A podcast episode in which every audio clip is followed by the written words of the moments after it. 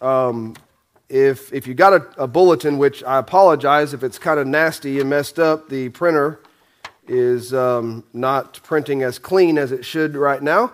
But um, there is a, there's a new pastor's pen in uh, the bulletin, and I was telling Brother Butch that uh, the the theme this year is kind of taking on its its its own uh, essence, you might say, uh, as a whole. It wasn't originally intended, but um, after introducing our theme for this year, which is on the front of the bulletin for such a time, um, after doing that last month, and then the pastor's pen that I put together and put in the, there for you. By the way, that, that's in there for you to read, okay? Um, if you don't read it, it does no good.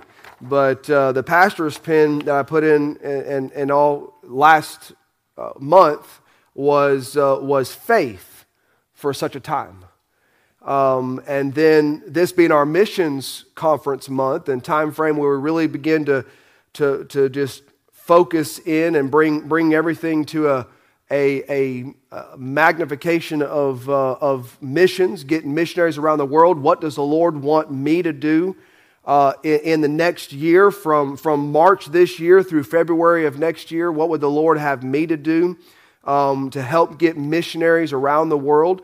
Uh, to see uh, those of us as a church body be able to, to maybe even do more, support maybe some new missionaries, add to our missions family uh, of getting the gospel. And by the way, um, for such a time, because time is short, there's not much time left uh, how much more time do we have to get missionaries to places where maybe some folks have not even heard a clear presentation of the gospel?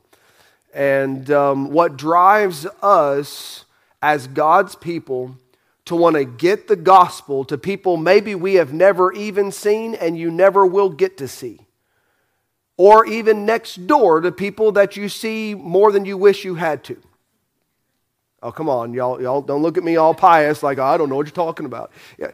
Uh, we have people around us that, that frustrate us, but as a whole, what, what drives the child of God to, to get the gospel to those who need it? What drives the child of God to want to help individuals in their struggle? What drives the child of God to not um, let, this is a joke. I got to preface that. What drives the child of God to not want to kill somebody because of how frustrating the situation gets? I mean, what, what, let me, now let me go back to the reality of it, not the joke, but what drives us to handle ourselves as we were looking at our Sunday school class this morning, with those that oppose us, but handle ourselves according to the scripture and not according to the flesh. What drives the child of God to be a true Christian, a true Christ like one? What drives us? Well, um, the, the pastor's pen, uh, I believe, for this month is, uh, is a big key to that driving, to that, to what, what puts the fuel uh, in the tank for us, and that's compassion. If we don't have compassion, we will care less about people around the world and trying to help missionaries get there with the gospel. If we don't have compassion, we'll care less about our neighbors and, and all that, that live around us and people we see in town. If we don't have compassion, I'm not talking about ooey gooiness. I'm saying compassion, genuine compassion. Then, may I say, if you don't have a proper compassion in your life for people, then you will be all about yourself and about no one else. I would care about you, but it doesn't benefit me. I would care about your need, but it doesn't benefit me. I would help, but how much am I getting paid? That's not compassion. That's selfishness. And may I say, that is the natural tendency of the flesh, even of a child of God. So, how is it that we are going to accomplish and be effective in this life that we have left for such a time, how are we going to be effective in today's culture, in today's atmosphere, with today's society, with today's frustrations? How am I going to be effective? It's going to have to be through compassion. Compassion as we see even by Christ. And so I want to take you this morning and I want to look as we start February, one month already gone. Feels like, it feels like we, we're, we're still getting ready to enter 2024. we're already one month gone. But now we're in the month of February, best month in the entire year. Because my birthday, that's right. that's right. But uh, best month the entire, I, I like February. February is a good month. Uh, a lot of good people are born in February. No, a lot of good people I know were born in February. Okay, but uh, but uh, moving on, moving on. All right, now get your laugh. Okay, it's okay to laugh in church, but um, but we we want to look at at this idea of compassion. Most times when you look at February, people will love, love, love, love, love. Okay, love is great, and we talked about love in our Sunday school class. It just happened to fall in, in that, but, uh, but biblical love as far as how, how to love others. But uh, as a whole, the understanding of genuine love, a godly love, a love that can be shown to anyone under any condition, regardless of what's going on around, around you in the situation, the environment. Genuine love can only be accomplished through a word called compassion. It's a tenderness, a softness, not a weakness, a tenderness and a softness to be sensitive to the situations, conditions, and needs of others. Even others that necessar- we don't necessarily mesh with. We do more clashing than meshing. You can still be compassionate. I don't have to, I said, I said it in Sunday school, but I'll say it here. I don't have to agree with somebody to still be compassionate. I don't have to favor their lifestyle to still be compassionate. I don't have to follow and, and align with and make them feel good about the actions in their life to be compassionate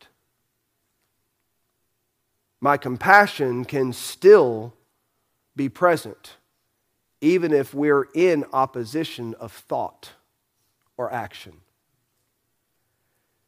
And, and that is what we find here in where we're going to turn. Go with me, if you would, to John chapter 8. John chapter 8. I'm going to read verse 1 down to verse number 12. This is an account, a genuine, real account of something that took place. And again, sometimes you have to remind people today the Bible is not a fairy tale full of fictional stories. It does have some parables. Jesus himself spoke parables. Parables were, were earthly style, understandable stories with a heavenly meaning. All right?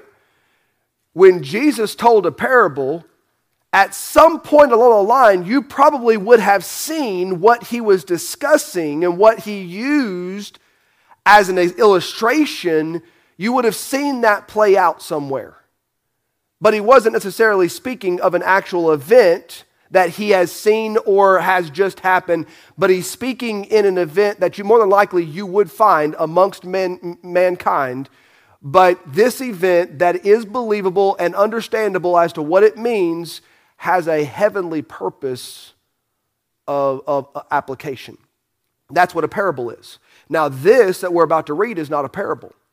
This is an actual account of something that truly happened while Jesus walked this earth, while Christ was in his ministry, and he was dealing with some very self righteous Pharisees trying to corner him and trick him so as to get people to see him as a heretic. They could not contain him, so they figured they would just try to make sure that he, they would bait him to ruin and, and, and cause trouble with his own reputation.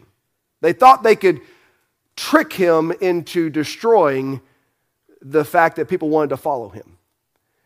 Uh, well, the thing is, Christ uh, being God in the flesh, he was uh, wise to their purpose, not of mind, but even of heart. so he understood what they were going to do. He understood why they were doing it. And, uh, and there were times when he didn't even answer them right away with words. And we see that right here. Look in, if you would, with me, John chapter 8, verse number 1 down to verse number 12. The Bible says uh, Jesus went uh, uh, unto the Mount of Olives, and early in the morning he came again into the temple, and all the people came unto him, and sat and he sat down and taught them. And the scribes and the Pharisees brought unto him a woman taken in adultery. And when they had set her in the midst, they said unto him, Master, this woman was taken in adultery, even in the very act. By the way, understand, really, for them to, to catch her in that way, um, they had to have spies watching a situation. Or very possibly, they, they had baited her so as to use her as a way to bait Christ into an argument or into a wrong way of handling things. And so understand, um,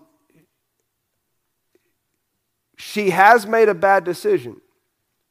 She has sinned in adultery. But understand, she already at this point, and I'm not qualifying or justifying her actions, but understand the situation. At this point, she is already a victim of evil men's process of trying to control a situation. Her wrongdoing is not removed, but they have sought her out. They have somehow, some way, found a way to catch her, not just the fact that she had committed it, they caught her in the very act, which means they knew what was happened, they knew what was going on, they busted in and drug her out. Okay? You don't get that lucky. That's planned, which means that she is a victim of an adversary and she has fallen prey to the temptations and they're trying to make her pay for it. Now, watch. Verse number five, they begin to now try to educate Jesus to bait him. So they bring her, caught her in adultery, and in the very act of it. And then they say, Now Moses in the law commanded us that such should be stoned. But what sayest thou? Now, get this if Jesus sides with them, their attempt to catch her, their attempt to use her, is now going to cost her her life. And the Bible tells us their purpose. Verse number six This they said, tempting him that they might have to accuse him. In other words, they're going to accuse him of murder, they're going to accuse him of wrongdoing if he was to answer wrongly. But it says, But Jesus stooped down and with his finger wrote on the ground as though he heard them not. Verse number seven. So when they continued asking him, he lifted up himself and said unto them, He that is without sin among you, let him first cast a stone at her. And again he stooped down and wrote on the ground. And they which heard it, being convicted by their own conscience, Jesus really didn't have to say much at all. At least the individuals who were doing this still had a conscience.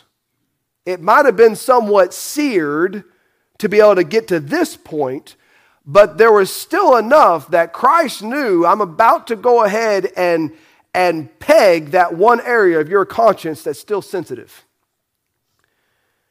says that the ones that were, that were convicted by their own conscience went out one by one, beginning at the eldest, even unto the last.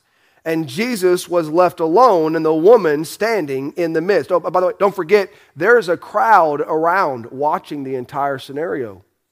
So it says Jesus standing alone doesn't mean he's alone and it's just him and this woman that was caught in adultery. We're dealing with Jesus standing alone. There's nobody else that was involved directly with what was going on. Everyone else that's there is a spectator. And they're all still watching. And so, as, as they left, Jesus there alone with the woman, as far as the only two left in this entire scenario, everybody else watching, verse number 10 says, When Jesus had lifted up himself and saw none but the woman, he said unto her, Woman, where are those thine accusers? Hath no man condemned thee? She said, No man, Lord. And Jesus said unto her, Neither do I condemn thee. Go and sin no more. Then spake Jesus again unto them, saying, I am the light of the world. He that followeth me shall not walk in darkness, but shall have the light of life. I want to, to bring this morning this thought from this passage the power of compassion.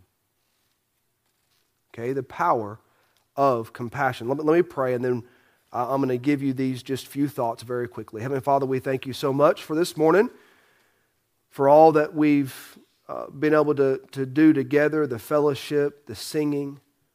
Lord, thank you for uh, the special that, that Libby sang. The question, do they see Jesus in me? Lord, as we look at this truth concerning the need of compassion and the power behind it, would you help us to have a desire that the world around us see Jesus in me by me acting like my Savior and not like the flesh would have me to act when it comes to dealing with people? Would you, would you give us this truth? Would you help us to let it sink within our, deep within our hearts and our minds that we would understand what genuine, right compassion is and see how you used compassion to make a difference in the life of even this individual. I pray that you'd, uh, Lord, just help us.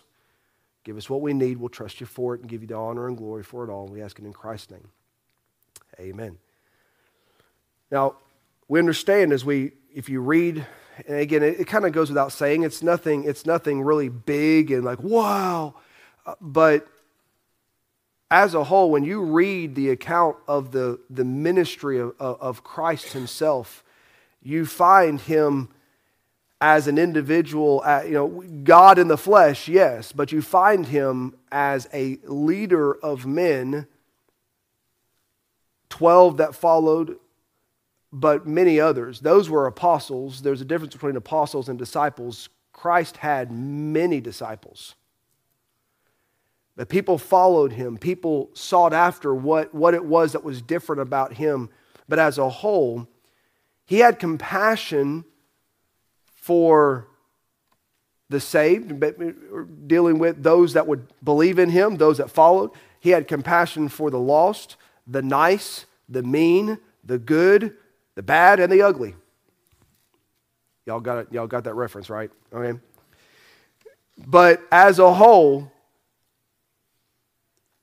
it did not matter the condition of the individual, even the Pharisees. You say, but he was pretty mean to the Pharisees. Yeah, he was, but he didn't stop his compassion. He was straightforward, he was blunt. He called them whited sepulchres with dead men's bones, serpents.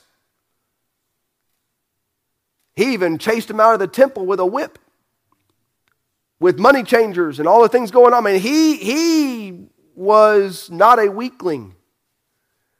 He was very strong, very adamant about truth and right. But even when he spoke to those in the wrong, he was not without compassion. He hated the sin but don't forget, before his time is done, he will die for the individual. And so his compassion is what drove him. And, and, and that compassion, as our Savior, we see him in the example we are to follow. He is always moved with compassion for people whether facing an individual or even entire crowds. Uh, and, and, in the, the bulletin there at the very bottom, I, would encourage you uh, go and look up uh, Matthew 9 36, Matthew 14 14, Matthew 15 32, Matthew 20 34, Mark 1 41, Mark 5 19, Mark 8 2, Mark 9 20 through 27, Luke 7 13. I mean, just over and over and over and over and over, the Bible says that he had compassion. He had compassion. He had compassion and forgave. He had compassion and healed. He had compassion and fed them. So he had compassion dealing with the, the emotional status of men. He had compassion dealing with the physical status of men. He had compassion dealing with the spiritual status of men. He had compassion on mankind. May I say, we say, well, yeah, we're to be like Christ. That's right, be like Christ. And somehow we justify ourselves when we have hatred. Hold on a second. I'm not saying agree with everybody. I'm not saying just whitewash and do, do away with truth so we can all be together and just, you know, kumbaya, all gather around a fire. No. You don't have to agree with somebody's premise of life or that somebody's actions in life or somebody's uh, uh, beliefs in any aspect of life. You don't have to agree. If it doesn't agree with truth, I'm going to agree with truth over the individual. However, I don't have to agree to stay compassionate about the individual. Matter of fact, the more error they have, the more compassionate I should be and brokenhearted about the fact that they are in darkness and don't know truth.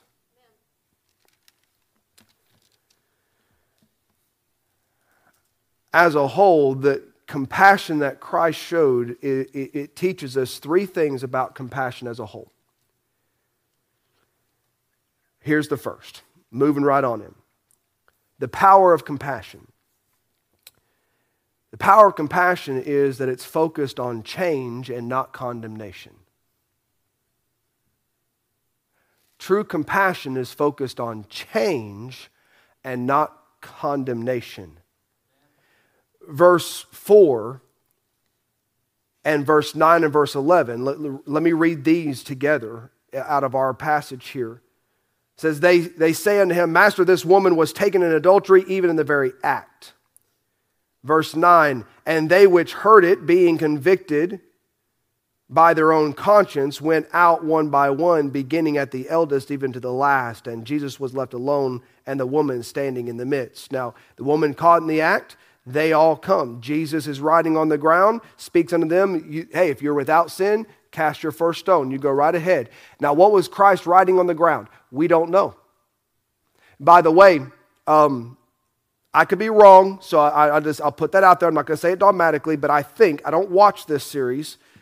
I watched one little, I watched a few pieces of it, and I just couldn't, I couldn't do it. It just, there were some things that were intriguing, and there were some things that I just, I made me sick to my stomach because it's Hollywood and they, they mess everything up trying to make it what they want it to be. But um, there is a series called The Chosen. And I remember catching a clip of one. If, I, if, I'm, if I'm remembering right, I remember catching a clip, and if I'm remembering right, in this scenario, this story, Jesus knelt and he was riding and he would look up at somebody. And he'd ride and he'd look up at somebody. And he'd ride and he'd look up at somebody. Hold on a second. Did the Bible say that? The Bible says that he was riding and they all disappeared. And when he finally stood up, he looked and no one was there. Jesus never looked up. Matter of fact, the only reason he responded to them halfway through all of that is because they kept saying, What would you do? What would you do? Come on, what would you do? Come on, you got to tell us. What, what are you going to do? Come on, what are you going to do? What would you do? Shouldn't she be stoned? Come on. And he's riding, and they're just on him, on him, on him, on him, on him. Finally, he says, All right, all right. Ye that is without, uh, without sin, cast the first stone. And he went right back down to riding. Bible never says he looked up. The only time he looked up is when he finished whatever he was writing, he stood up, and they were all gone. And the only one there left to talk to was her. Now, that's the Bible. Man likes to, likes to design things the way we would have done it, um, but that's not necessarily the way Christ did it. And so I say all that to, to understand that the, the focus here, as Jesus is dealing, the woman is brought. She's brought by those, I believe, that tra- entrapped her to use her.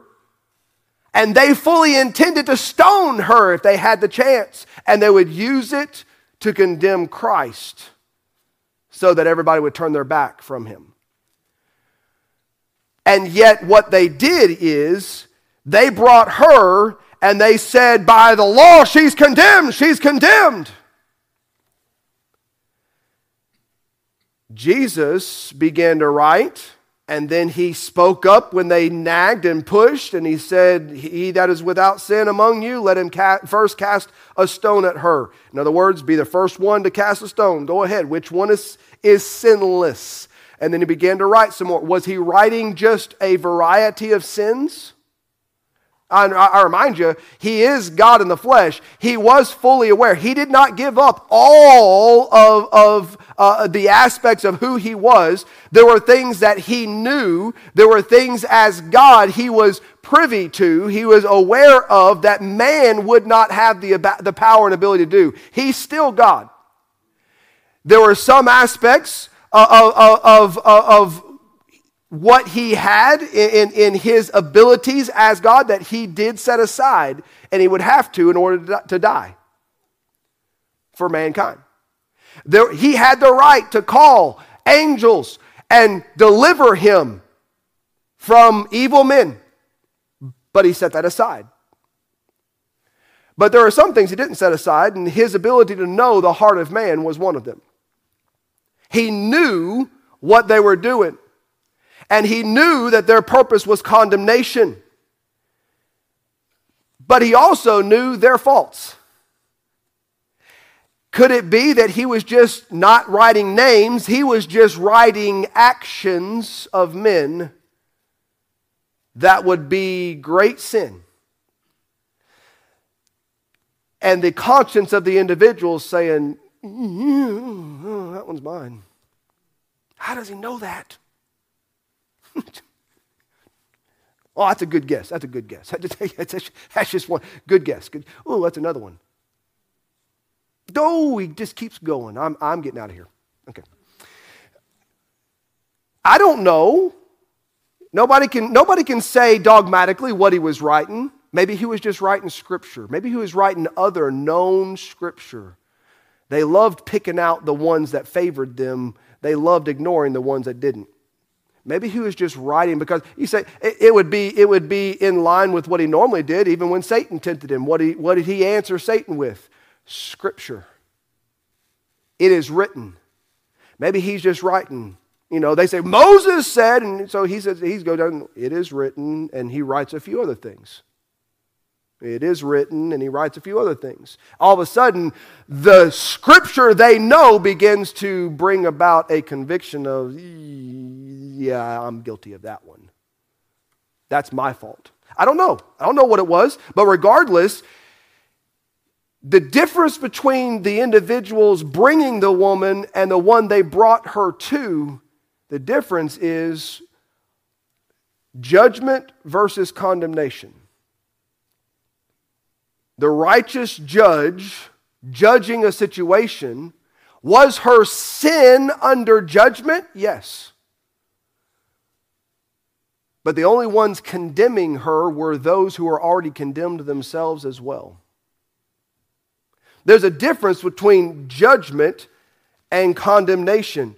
Judgment righteous judgment by the way which we are told is possible. Uh, john 7 24 judge not according to the appearance but judge righteous judgments. How do uh, do we or anybody how, how is it that we can judge righteous judgments? You don't judge according to how you feel about what it appears to be. You don't judge according to how, how you, you think things are going. Every judgment has to be according to truth. He, herein is righteousness found in God's word because it's from God. He is righteous. Thus, his word is righteous.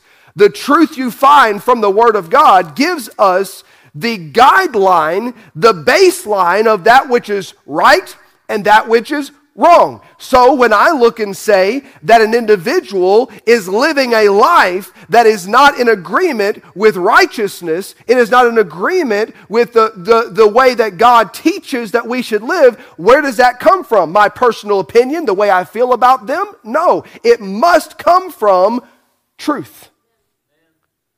The Word of God has said. Therefore, I can say, in judging the situation, it does not line up with God's word. Righteous judgment. It has no business being, it does not line up with the way I feel about it. It does not line up with, with, uh, with my personal opinions. It has nothing to do with that. Does it line up with Scripture? That is the only way that I can judge righteously. But there's a big difference between judging or discerning a situation in comparison to Scripture and condemning an individual. I remind you, every single one of us are condemned. Sin has condemned all men. Why is it that Jesus had to come, God in the flesh, the Son of God, but the only begotten Son of God, because again, I remind you, as a child of God, I am also a son. I am just not the begotten Son, I am the adopted. But Jesus, the only begotten Son of God, was born. Why? Because man is condemned. The fact that Jesus speaks in this way, as he does in this story, shows us, uh, us in the, the situation here, there's two mindsets going on. The ones who bring the woman to him are all about condemnation.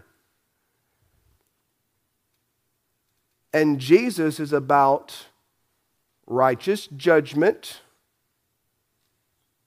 and change. Say, how do you know that? it's pointed out in verse number 7 and verse number 11. Understand, Jesus did not differ in the judgment of her action. He did not say, she's done no wrong. He did not say, there, there's, why are, why are y'all picking on this woman? Let her alone. Her life is her own. She can make her own decisions. Who are you to tell her that she can't do that? He does not say that. He makes the same judgment concerning the wickedness of the actions. But he did not condemn as they were attempting to condemn. The action is wrong. The adultery is wrong. It is sin according to the Word of God. Therefore, it has already been judged as wrong. However, they wanted her to pay a price condemnation. But here's what Jesus did instead of wanting to condemn her and doom her, he wanted her to see change. By the way, I don't have to raise your hand. This is just a, a, a general question just for thought. But can anybody here raise your hand and say, I've never sinned? I've never thought one bad thought about somebody. I've never said one, one wrong cross word with anybody. I never took cookies out of the cookie jar and when I wasn't supposed to. Right? There's not a single one of us in here that can say, I am without fault. And that's what Jesus knew about these individuals. That's why he said, Let him that is without sin. In another passage of scripture dealing with the same account, but in a, different different, uh, uh, well, same, same um, um, um, story that took place, the, the same account of, of what happened with this woman, but a different viewpoint, it is said as though it, it, that he said, Let him that is without sin cast the first stone. The reason no one could cast a stone is because when they began to examine themselves, they realized, I am condemned as much as she is. Condemnation helps nobody, but understanding truth and seeing change in an individual's life, well, that is helpful. Verse number seven we see here, as Jesus said, let it without sin cast that first stone. But verse number 11, look what he says to her. And then she said, No man, Lord. And Jesus said, so he, he asked, where are, your, where, where, where are your accusers? Hath no man condemned thee? In the verse prior, she said, No man, Lord. And Jesus said unto her, Neither do I condemn thee. There's the difference. I, he didn't say, Neither do I think you did wrong. He didn't say that. She knows she did wrong. He knows she did wrong. Everyone knows she did wrong according to Scripture. But he says, Go and sin no more. I'm not going to cast a stone. If there was one person who had the right to throw a stone and take her life, it was Jesus. The only one in the entire crowd right there that was without sin was Jesus. But he said, I don't condemn you. I just tell you, go and sin no more. Let this be the time frame that your eyes are opened, you see truth, you see light, and you don't go back to the darkness. That because you say, how, how do you know? I, I'm not getting very far here, but I got to hurry.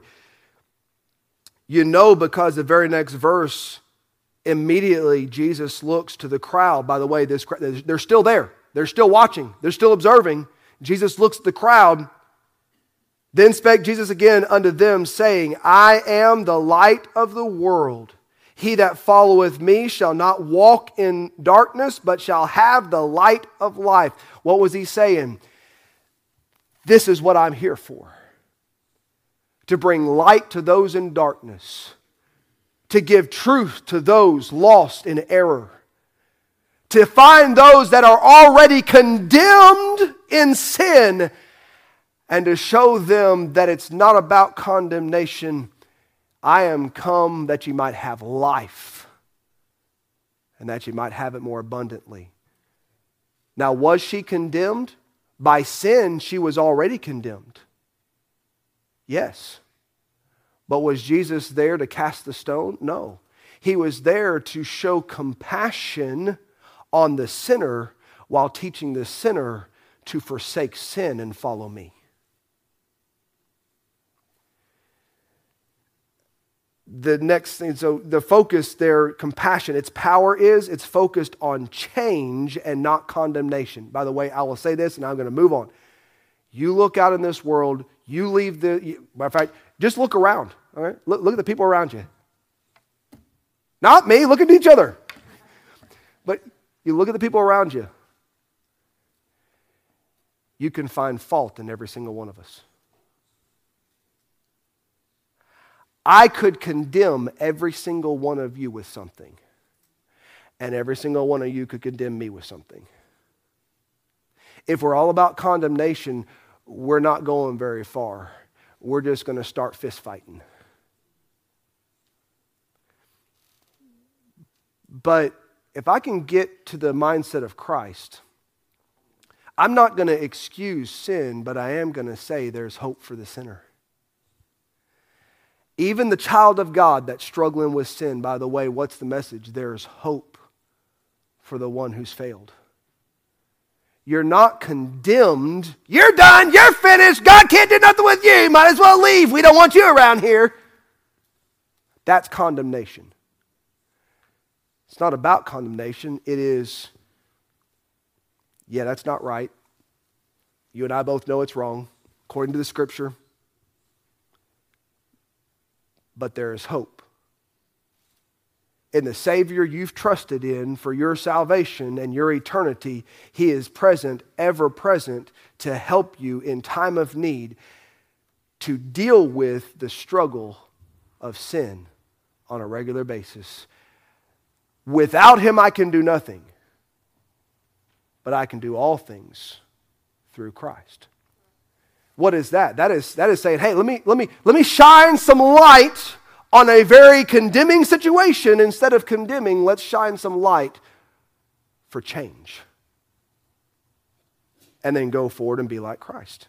Uh, so the focus is on change, not condemnation, but then just very quickly, the power of condemnation is that it stays faithful to truth. Now, I've already dealt with some of this in what I've said a little bit, so I'm not going to go too far with it, but it stays faithful to truth. What did Jesus do? Did he leave truth to make her feel better? No, he, he stayed true to truth. But the problem was, those who came condemning and trying to, to use her to trick him, they weren't about truth, they were only about condemnation. They weren't about, the truth was they were all guilty. The truth was they should all be stoned. Matter of fact, in Bible times, even if they were rebellious and talked back to their parents, they would be stoned. We have a lot, lot fewer kids today based on those, those that premise. But here's the thing I guarantee you, every single one of them had some fault somewhere that would have been righteously condemned in, that, in, in their mindset to a justification of stoning. You deserve to die. And by the way, that is truth. We deserve to die. Because of sin, I deserve to die and be separated from a holy God. But because of a Savior, He came not to condemn, but to bring life. He even said, I, didn't go there, but John 3 16 through 19 talks about that. You can go look it up. But he talks about how he did not come into the world. The Son of God did not come to condemn the world, but that the world through him might be saved. The world is already condemned. It didn't need double condemning, it's already condemned. There needed to be hope. There needed to be a possibility and a chance for change by trusting in Christ. But compassion stays faithful to truth. I can be genuine. Now, again, some people misuse compassion and they do a whitewash of everything and they just, oh, we're just going to show compassion. It's okay. It doesn't matter what you're doing. It's okay. We're just going to love everybody. That's not compassion. That's a misuse of love. It's a false sense of love. we talked about it in Sunday school. A parent does not love their child when they let their child do anything they want to. A parent loves their child when they correct their child. The Bible says if you won't correct them, you hate them. You correct because you're trying to help them get on the right path. If I don't care about them, do whatever you want, destroy yourself. That's fine. That would be a hateful mentality. A loving mentality is I'm going to have to tell you truth. But I got to tell you with the right heart, right attitude. I got to tell you with compassion. But, tr- but compassion stays faithful to what is true.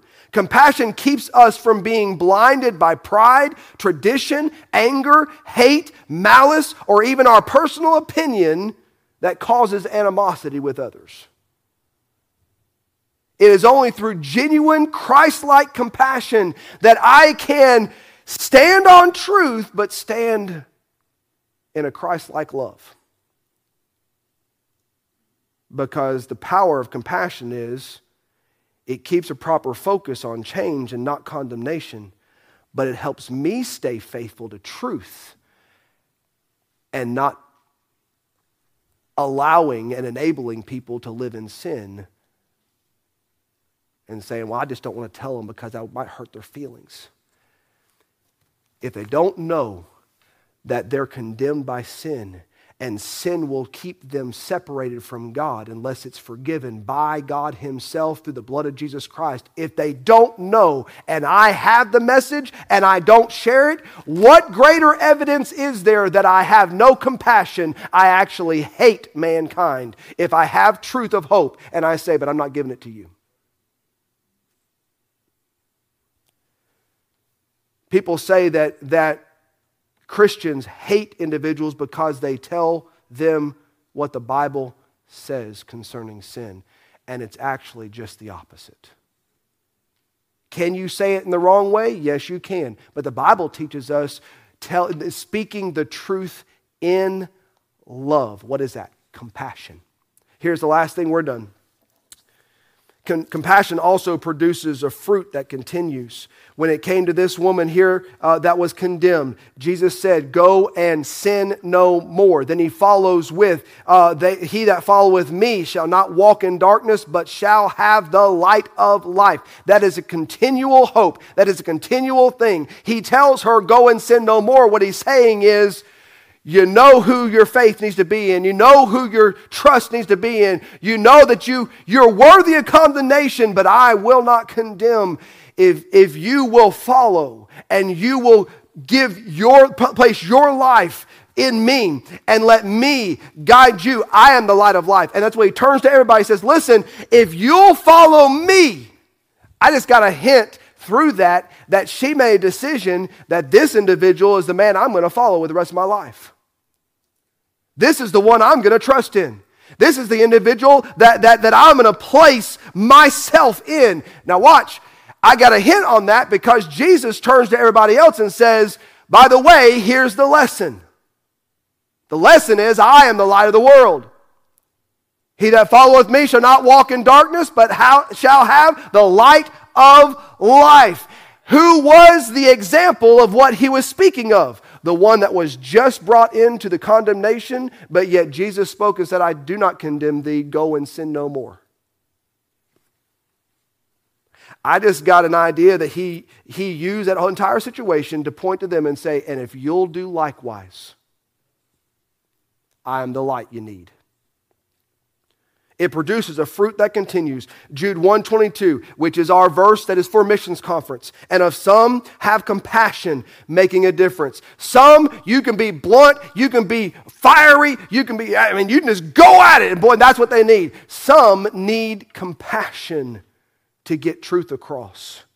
Ephesians 4 15 through 16. But speaking the truth in love may grow up into him in all things, which is the head, even Christ, from whom the whole body fitly joined together and compacted by that which every joint supplieth, according to the effectual working in the measure of every part, maketh increase of the body unto the edifying of itself in love. And that word love there is dealing with compassion one for another. Last verse, we're finished. 1 John 3 17 through 18.